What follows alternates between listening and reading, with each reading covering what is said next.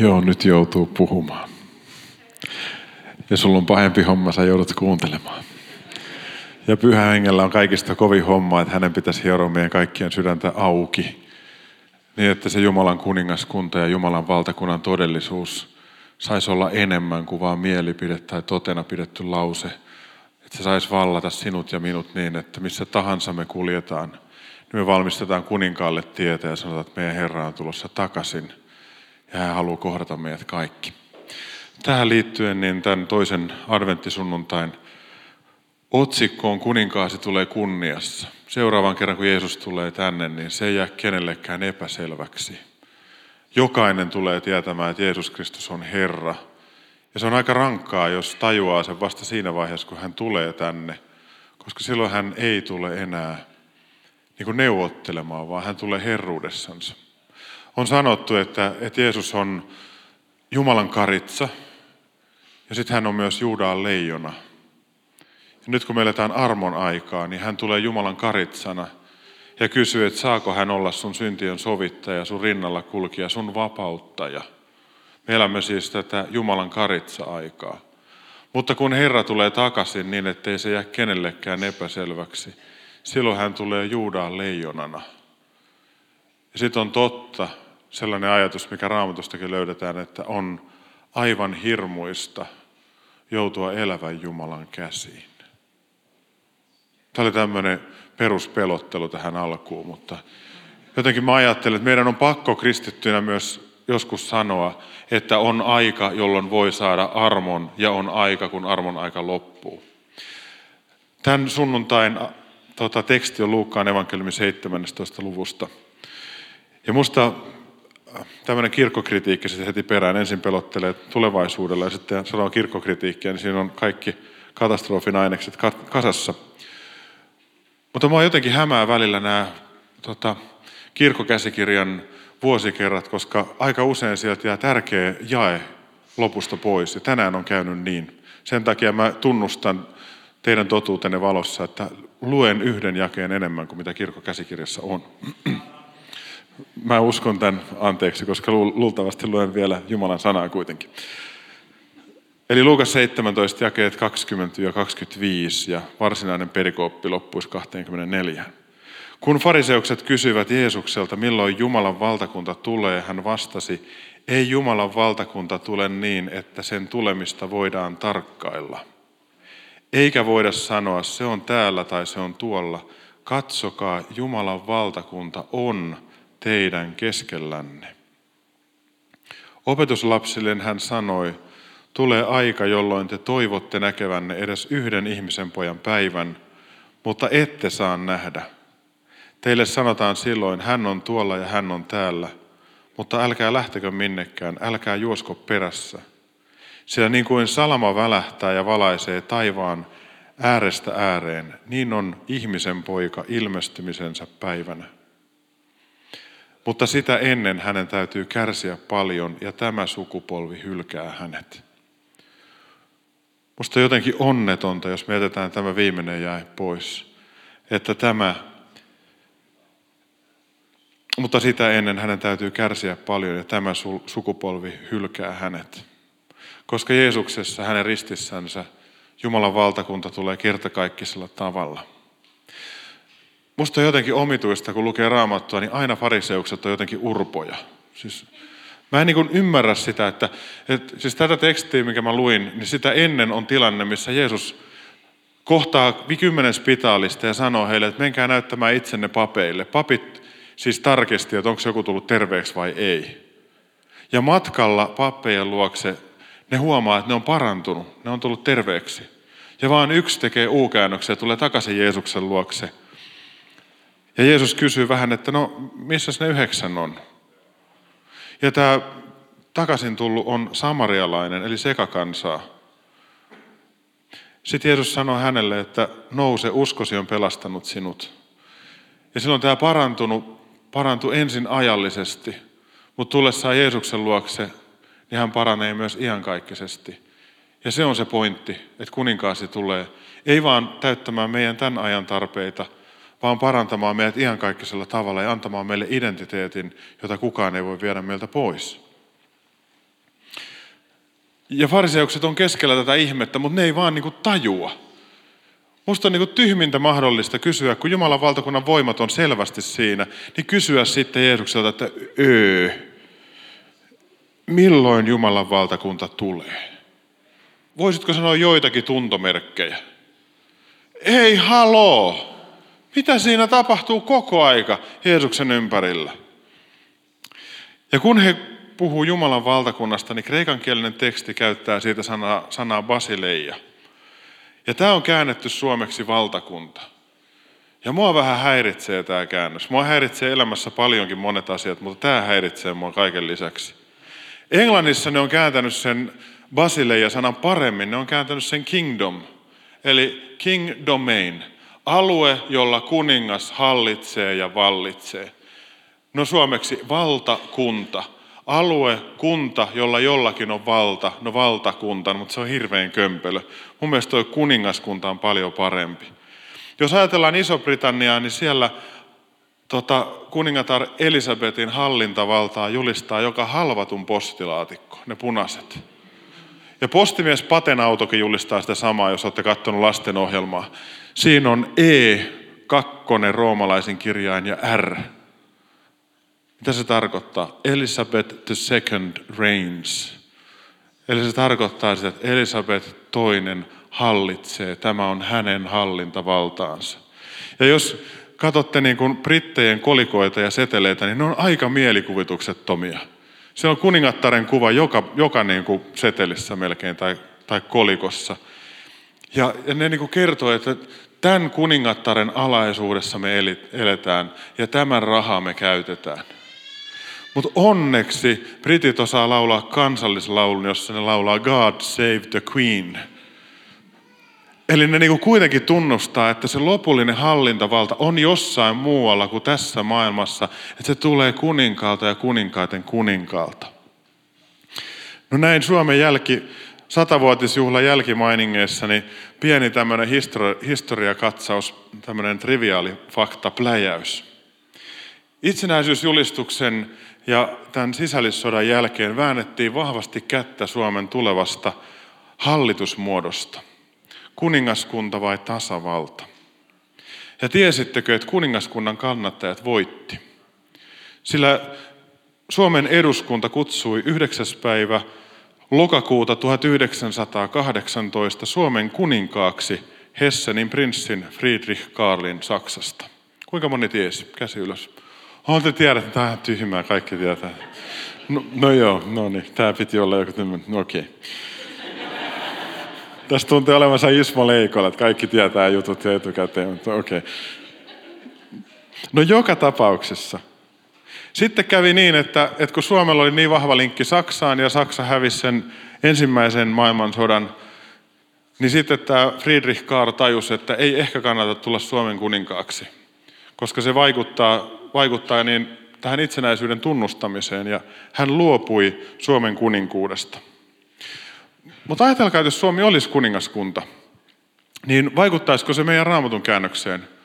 Puhuttaisiko me silloin Jumalan kuningaskunnasta vai puhuttaisiko me edelleen niin kuin valtakunnasta? Toisaalta tuhatseitsemänsataaseitsemänkymmentäkuusi käännös puhuu myös valtakunnasta, että ehkä se ei olisi muuttunut. Mutta jotenkin mä ajattelen sitä, että, että jos meillä on ajatus kuningaskunnasta, niin me tajutaan, että tämä ei ole valtakunta, jossa tasavaltalaisesti vaan niin kuin äänestämällä ratkaistaan mikä on oikein tai väärin, vaan kuningaskunnassa kuningas sanoo, miten asiat on ja kirjaa ne ylös. Ja meille nämä asiat on kirjattu Raamatussa niin selkeästi, ja meidän tarvii vaan noudattaa niitä, koska se on kuninkaan tahto. Sitten jatkan tätä historiapläjäystä, jonka te tiedätte kaikki. Mutta Suomesta tuli siis tasavalta. Ja Mannerheim kutsuttiin Suomen valtion asiaidenhoitajaksi kahdestoista päivä joulukuuta tuhatyhdeksänsataakahdeksantoista, että ilmeisesti kuningas oli luopunut jo siinä vaiheessa vallasta.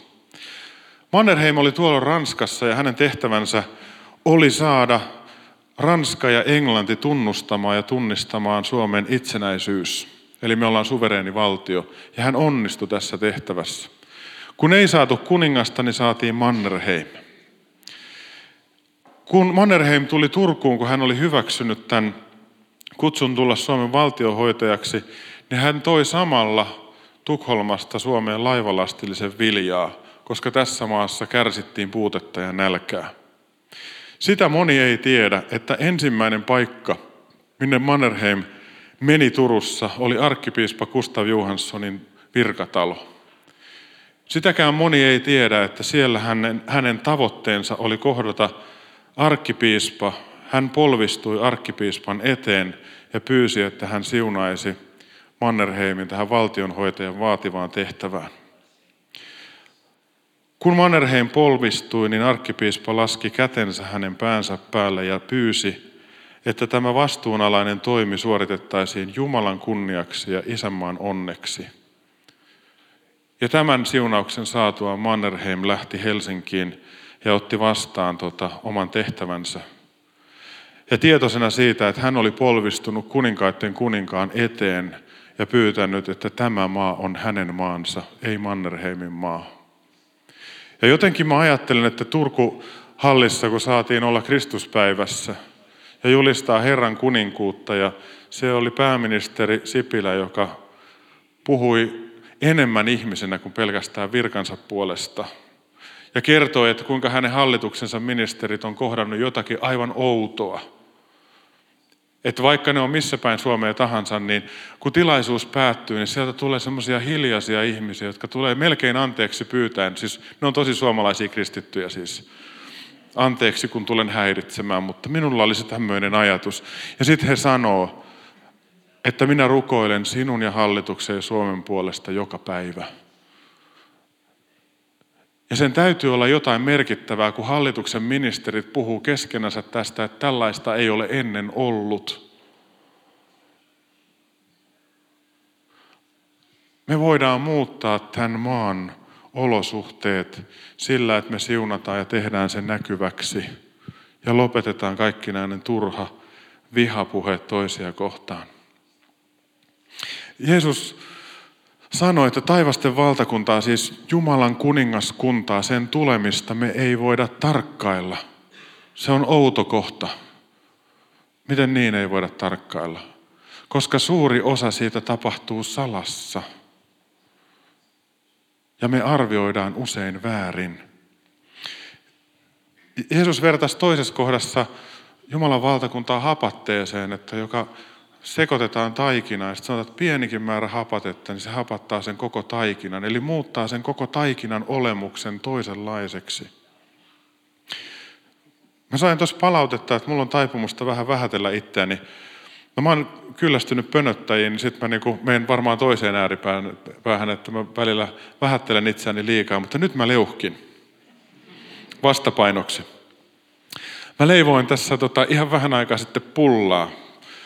Kun tyttärelläni on koulussa myyjäiset. Ja mä oikeasti sanon, että mä oon sairaan hyvä leipoa pullaa.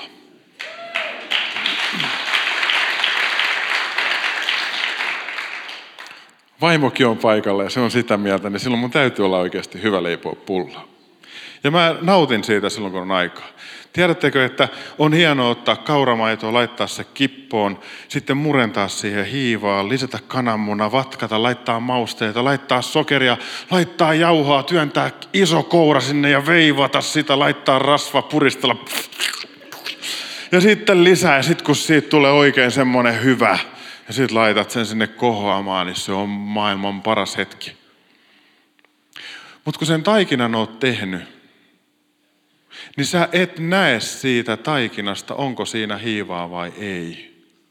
Jos hiiva unohtuu, niin se näyttää aika samanlaiselta, mutta mitään ei tapahdu. Siitä ei tule pullataikinaa, jota on kiva leipoa.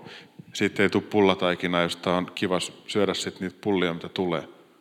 Mutta kun siinä on se hiiva, niin se alkaa nousta ja se kohoaa. Taivasten valtakunta on jotain samanlaista. Sä et voi päältä päin arvioida, onko siinä asiassa taivasten valtakuntaa vai ei, mutta sä voit nähdä sen vaikutuksen. Me liian usein, kun me katsotaan toisia ihmisiä, niin me ajatellaan, että se on sellainen. Siitä ei koskaan, se ei muutu. Ei varmaan tuttuja ajatuksia. Yksi näkyy nyökkäävän vahingossa, katso varmaan kengänkärkeä. On tallella. Mulla on sulle uutinen, että jos et ole ottanut kenkää pois, niin sulla on kenkä ta- tallella jalassa. Mutta sä et voi tietää, koska Jumalan hallintavalta, Jumalan kuningaskunta voi olla etenemässä sen ihmisen mielen maisemassa, mutta sä et näe sitä. Mikä sun tehtävä on? Sano vaan, että tulkoo hapate, tulkoo hiiva, tapahtuuko se muutos siinä ihmisessä. Ja kun hän kysyy, niin se voi olla tuhannen taalan paikka levittää kuninkaan hallintavaltaa tässä ajassa ja sen ihmisen elämässä. Ja jotta sä voit sen tehdä, niin sun tarvii itse olla hänen, hänen majesteettisessa salaisessa palveluksessa tai julkisessa palveluksessa. Tai elää niin, että susta näkyy se, että kuka sut on hapattanut. Kun mä mietin tätä pullaa ja hiivaa ja hapatetta, Jumalan valtakuntaa ja kaikkea sekaisin, niin mulle, mä en vaan niin kuin, mulle nousee uudestaan ja uudestaan mieleen tilanne, jossa mä sain pitää afgaanitaustaisille ihmisille, jotka on kääntynyt kristityiksi, Luukas kymmenen valmennusta. Ja mun sydämestä on jotakin rikki ja ehjää sen takia, kun mä sain pitää sen valmennuksen. Mä en osaa yllättäen Daria, jos joku ajatteli, että mä oon multitalentti, niin sen verran pitää väheksyä, että en osaa. Mutta mä osasin puhua niin hyvin, että se käännettiin tosi sairaan hyvin Darin kielelle. Ja tota, sen valmennusviikonlopun aikana, niin mä kohtasin yhden aivan ihanan afgaaninaisen. Ja hän kertoi tarinansa ja mä haluan jakaa sen teille. Jos olette kuullut uskon askeleita, niin sitten voit sanoa, että mä tiedän tämänkin. Mutta hän kertoi, että kun he tuli Suomeen perheenä miehensä kanssa, lapsensa kanssa, niin mies kävi moskeijassa tosi tiiviisti. Mutta jotakin tapahtui. Hän kohtasi jonkun ihmisen, joka oli kristitty, ja kutsui hänet kirkkoon. Ja hän ilmeisesti meni kohteliaisuussyistä kirkkoon, mutta jotakin hapatetta jäi häneen kiinni ja alkoi vaikuttaa hänessä. Ja he sai Jeesus-elokuvan kotiin, ja he katsoi Jeesus-elokuvan kotona, ja jotakin taas pientä tapahtui, vaikka ulkoisesti ei näyttänyt mitään. Ja se mies alkoi käydä kirkossa enemmän ja enemmän, hän sai raamatun, hän alkoi lukea raamattua, hapate eteni ja valtas, ja hän teki tämän salaa vaimoltansa sen, että hän kävi kirkossa. Ja sitten se nainen ihmetteli, mikä tässä miehessä on, kun se on erilainen kuin aikaisemmin. Hän kohtelee minua arvostain ja rakastain, eikä niin kuin omaisuutta. Jotain oli muutoksessa siinä miehessä. Koko aika enemmän ja enemmän. Ja sitten se nainen kauhuksensa näki. Siis naisethan ei stalkkaa miehestä kännyköitä. Eihän koskaan. Et vahingossa näe miehesi kännykästä tekstiviestiä. Mutta hänelle kävi vahinko. Ja hän näki miehensä kännykkään tulleen tekstiviestin, jossa kävi ilmi, että tämä mies on kiinnostunut Jeesuksesta tavalla, joka ei sovi muslimille. Ja nainen oli järkyttynyt. Mutta kun taivasten valtakunnan hapate lähtee liikkeelle, niin se tarttuu kuin flunssa. Ja niinpä he yhdessä alkoivat vähän tarkastella, mitä Raamatusta löytyy. Ja tällä naisella, kun se matka ei ole ollut helppo tänne, sillä on isot traumat ja kivut. Hän ei ole pystynyt nukkumaan, hänellä on verenpainet niin kuin katosta läpi. Hän, hänen terveytensä on aivan palasina, hän on ihmisenä ihan palasina. Täällä hänet on ohjattu, ohjattu tuota psykologin apuun ja terapiaan ja vaikka mihinkä, mutta hän ei ole pystynyt nukkumaan. Ja hän suostui lähtemään miehensä mukana kirkkoon. Ja kun hän sanoi, että hän meni kirkkoon, niin hän koki sellaista rauhaa, mitä hän ei ollut kokenut missään muualla. Ja hän sanoi miehelle, että haittaako, jos minä jään tänne kirkkoon nukkumaan, koska täällä minulla on rauha. No se ei sopinut kirkon kaavoihin, tiedättekö, jälkikahvit ja messu ja makuupussi. No se ei ollut niin kuin paikallisen seurakunnan ihan niin kuin perusjuttuja. Mutta se nainen halusi tulla uudelleen ja uudelleen miehensä kanssa kirkkoon. Ja hän näki sen Jeesus-filmin ja sitten hän luki Raamattua ja sanoi, että hän koki sen saman rauhan, mitä hän koki kirkossa. Ja hän ei tiennyt, mitä tämä on. Hän sanoi, että hän on, käy kirkossa ja lukee Raamattua vain sen takia, että saa hetken kokea rauhaa. Mutta hän ei halua Jeesuksen seuraajaksi. Kunnes, kuulkaa tarkkaan, hapate. Hiiva. Jumalan valtava rakkaus. Hän oli nukkumassa ja hän näkee unen, jossa hän on pimeässä huoneessa ja hänellä on viileä. Ovi avautuu siihen huoneeseen ja sisään astuu valoisaan, valkeaan, semmoisen melkein hohtavaan pukuun astuva, niin kuin pukeutunut mies, joka tulee hänen lähelleen ja sanoo, että miksi sinä olet edelleen täällä pimeässä? Tuletko minun kanssani valoon? Ja nainen herää ja tajuaa, että minä olen käyttänyt Jeesusta vain hyväkseni, että minulla olisi hyvä olo. Ja hän menee aivan palasiksi Jeesuksen pyhyyden edessä, katuu syntejänsä, itkee ja tajuaa, missä hän on ollut matkan varrella myös mukana. Ja huutaa Jeesuksen puoleen, että ota minut omaksesi. Ja Jeesus ottaa. Ja nyt tämä nainen ja hänen, hänen miehensä on äl kymmenen -kurssilla. He on kastettuja, he loistaa, he säteilee, he on vapautuneita.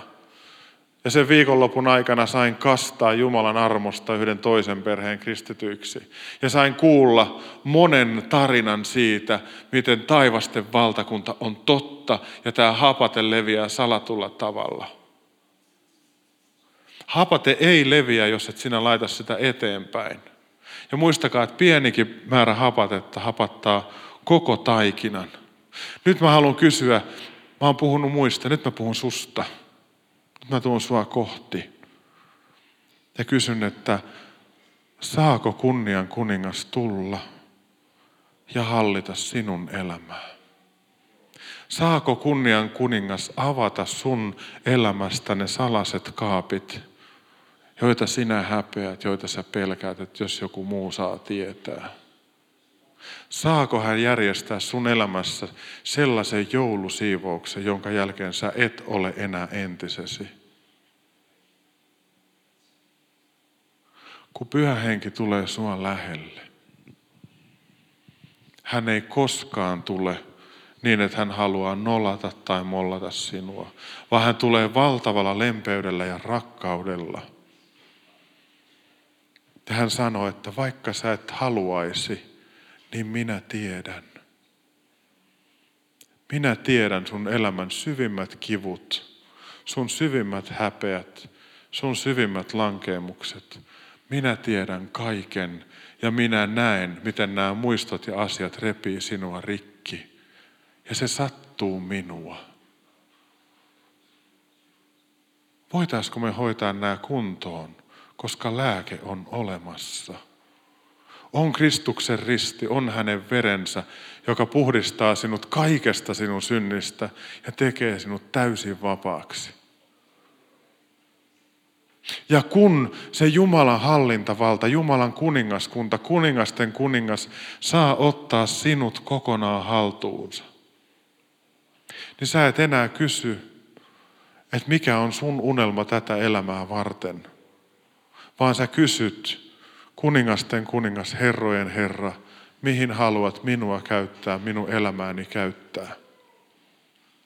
Suurin mahdollinen elämä ei ole siinä, että sun kaikki unelmat toteutuu, koska ne on höttöä. Mutta suurin mahdollinen, merkittävin elämäntilanne toteutuu, kun sä sanot, että Jumala sinun tahtosi, ei minun. Ja teet ne, mihin hän sinua kutsuu. Koska meidän syvin tyytyväisyys ja onnellisuus tulee siitä, että kuningas hallitsee meitä. Ja me saamme tehdä hänen valtakuntansa juttuja. Tämä aika on vaikea. Unohtui muuten sanoa siitä afgaaninaisesta yksi semmoinen aika tärkeä juttu. Mä oon dementikko Mikko näköjään tänään. Mutta mulla on se ongelma, että kun mä innostun Jeesuksesta, Jumalan valtakunnasta, niin vähän ajatus menee sinne vaan niin kuin Jeesukseen. Mutta täytyy ottaa se sivuosuma vielä esille. Tiedättekö, että tämä nainen, joka antoi elämänsä Jeesukselle, niin koki myös sen, että kuinka Pyhä Henki paransi hänet täysin. Hänen verenpaineensa laski normaaliksi. Hänen unensa palasivat. Hän sai sellaisen rauhan, mitä ei ole mistään muualta saanut. Ja tämä on se hapatteen toinen puoli. Että Jeesus on oikeasti meidän parantajamme, kun hän hyväksi niin näkee. Ja toinen puoli on se Paavalin kokemus, että minun armossani on kylliksi. Ja voimani tulee täydeksi heikkoudessa, kun Paavalilla oli se piikki lihassa. Mä en tiedä, kumpi on sun tie. Tai onko siis molempaa. Mutta jos Jumala haluaa hallintavaltansa niin kuin vahvistamiseksi ja eteenpäin viemiseksi lähestyä saa kumpaa tahansa kautta, niin ota se armona. Tiedätte, että mulla on selkä Euroopan vahvin. Mä oon tosi terve siltä alueelta. Ja ihmisten niin kuin, hu- luulo on se, että mä haluaisin tulla terveeksi. Kyllä mä voisin ollakin terve. Mutta mä oon sanonut Jumalalle, että, että mä en halua terveeksi, jos se vie mua kauemmaksi sinusta. Että mun elämässä on tasan tarkkaan yksi asia, mitä mä pyydän. Ja se on vaan, että Jeesus, ota mut lähemmäs sua. Ja tee se, mitä sä haluat tehdä mun elämässä, jotta taivaassa olisi mahdollisimman paljon porukkaa. Vaan se merkitsee, millään muulla ei ole mitään väliä. Tämä aika on hankala, siihen oli melkein menossa. On kaiken näköisiä Jumalan pyhiä voideltuja, jotka tulee jostakin hinkuvintiasta tai Amerikasta tai kuka mistäkin ja sanoo, että tulkaa tänne, täällä on tosi voideltu Jumalan profeetta. Ja sitten se julistaa niin, että hampaisiin tulee kultapaikat ja parantuu ja kaikki heittää volttia. Ja, ja sitten kun tulee se kolehti, niin ne sanoo vaan vienosti, että nyt on aika antaa, että anna miljoonasti. Niin kuin ihan niin, että sattuu, koska sitten Jumala antaa sen tsiljoonasti takaisin ja niin poispäin. Ja menestys seuraa vaan niin kuin ihan jatkuvasti. Pimpeli pom. Kenelläköhän on lääkityskunnossa tai pielessä? Niille, jotka julistaa vai niille, jotka seuraa? Jeesus sanoo, että älkää juosko perässä, kun sanotaan, että tuolla tai täällä tai siellä tai missä tahansa. Älkää juosko perässä, koska missä Jumalan valtakunta, Jumalan kuningaskunta on, se on teissä, se on teidän keskellänne, se on sisäisesti sinussa. Ja se on siinä rakkaudessa, jota sä osoitat ja laitat eteenpäin. On ihan totta, että on olemassa ihmisiä, joita Jumala näkee hyväksi käyttää parantamisessa vähän eri tavalla kuin toisia. Mutta jos Jumalalla on todellinen tahto parantaa sut tänään tässä ja nyt, niin luuletko, että hänen täytyy roudata jostain Ugandasta tai Amerikasta tai Ukrainasta tai jostain muualta tyyppi tänne? Ei, vaan meidän tarvii olla Kristuksen tosi ruumis, joka ojentaa kätensä ja sanoo, että Jeesus, tee sinä mitä haluat. Ja hän haluaa nostaa ja rohkaista meitä niin, että valtakunta, hänen hallintavaltansa tulee näkyväksi. Meidän pitää löytää se identiteetti, kenen omia me ollaan ja kenen hallittavina me ollaan. Ja lopettaa semmoinen joka suuntaan juokseminen. Maanviljelijä odottaa, kun se on laittanut, laittanut tota viljan tuonne maahan, että se rupeaa kasvamaan. Jaakobin kirjassa puhuttiin siitä jotain muistaakseni. Luin sen tänään, kyllä siellä puhutaan viidennesluvussa.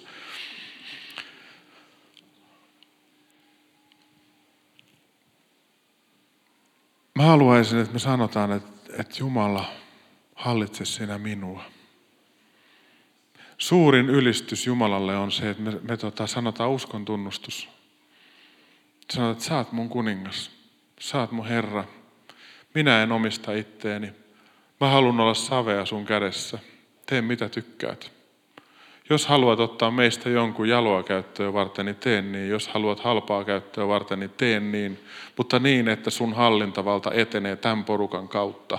Ja me lopetetaan semmoinen nössöily. Ja semmoinen, että voi kun mie on tämmöinen ja mie on tommoinen ja se on tommoinen, vielä huonompi kuin mie ja niin poispäin. Meidän tarvii nostaa tämä porukka. Ja yhdessä sanoo, että me uskotaan kaikki valtiaaseen Jumalaa, jolla on kaikki valta ja hänen henkensä asuu meissä. Ja hän voi meidän kauttamme tehdä ihan mitä tahansa. Kaikkein parasta on se, että kun rukoilee väsyneenä toisen ihmisen puolesta. Ja niin kuin haluaisi itse sitten lähteä himaa. Siis en puhu tonne vielä, vaan, vaan niin kuin siis omaan kotiin. niin siinä kaikkein penseimmässä rukouksessa niin Jumala vaan tulee suvereenisti. Kristuspäivässäni oli yksi diakoni, se Markku, puhumassa. Mä kuulin hänestä tarinan, kun hän uudistui. Niin hän oli tekemässä omassa diakoniatoimistossansa paperihommia. Hän ei pitänyt tavata mitään, mutta siellä kuului mekkala ja sinne tuli semmoinen narkkarityyppi aiheuttamaan ongelmia. Kun hän oli ainoa mies paikalla, niin hänen piti tietysti ottaa semmoinen, tiedättekö, miehen asenne. Ja mennä sinne katsomaan, mitä täällä tapahtuu. Ja sitten se näkee, että siellä on kaveri, jolla on lauta, silmän, niin kuin pupillit lautasen kokoisena. Ja täytyy jutella jonkun kanssa. Mä en juttele sun kanssa, ettei sulla ole aikaa ja niin poispäin. Ja sitten kun se tajusi, että se ei meinaa saada sitä pois, sen ainut ajatus oli, että miten mä saan tän täältä pois häiritsemästä. Siis tosi pyhä ajatus. Tarvitseva ihminen, miten mä saan työnnettyä sen ulos, niin että se häiritsee tätä järjestystä täällä. Ja sitten se muisti, että no mä voin vaikka rukoilla sun puolesta. Se sanoi, että sitä ei rukoiluttanut pätkääkään. Sillä ei ollut mitään sellaista tiettyä, että oh, Jumalan pyhä henki velvoittaa, vaan... Kyllä te tiedätte semmoisen. Te, jotka olette rukouspalvelussa, niin teillä ei varmaan ikinä ole koskaan ollut semmoista. Ai niin, tämä on verkosto, te rukoilette aina pyhässä hengessä. Mutta jossain muualla käy sillä, että rukoilee vähän niin kuin huonolla mielellä. Ja kun se rukoili lyhyesti sen narkkarin puolesta ja sanoi, että Herra, et auta ja jotakin, vaan että... Sä ajattelet, että Herra, mutta Herra, ole hänen kanssaan ja auta. Ja sitten se toinen kysyy, että et, et, niin kuin, mitä tässä tapahtuu? Mitä tässä tapahtuu? No, no en mä tiedä, sä pois siitä. En, en mä tiedä, että joskus Jumala vähän koskettaa ja sillä ja muuta, että ihan kiva kun kävit, mutta tossa on ovi ja niin poispäin. Ja sitten kun se on, että ei kun ihan oikeasti mitä tapahtuu. Ja sitten se vasta niin rupeaa katsoa sitä kaveria, että sen lautasen kokoiset silmät, niin ne on mennyt normaaleiksi. Pyhä henki on tullut ja haihduttanut sen pilven. Ja ne juttu, juttelee normaalisti. Sen elämä muuttuu sen silmien edessä, kun hän on kaikkein penseimmillään. Siis mikä on tämän viesti? Jumala ei tarvii sun palvelualttiutta tai hienoa fiilistä. Hän tarvii sen, että sä työnnät räpylä ja sanot, että tuu pyhä henki.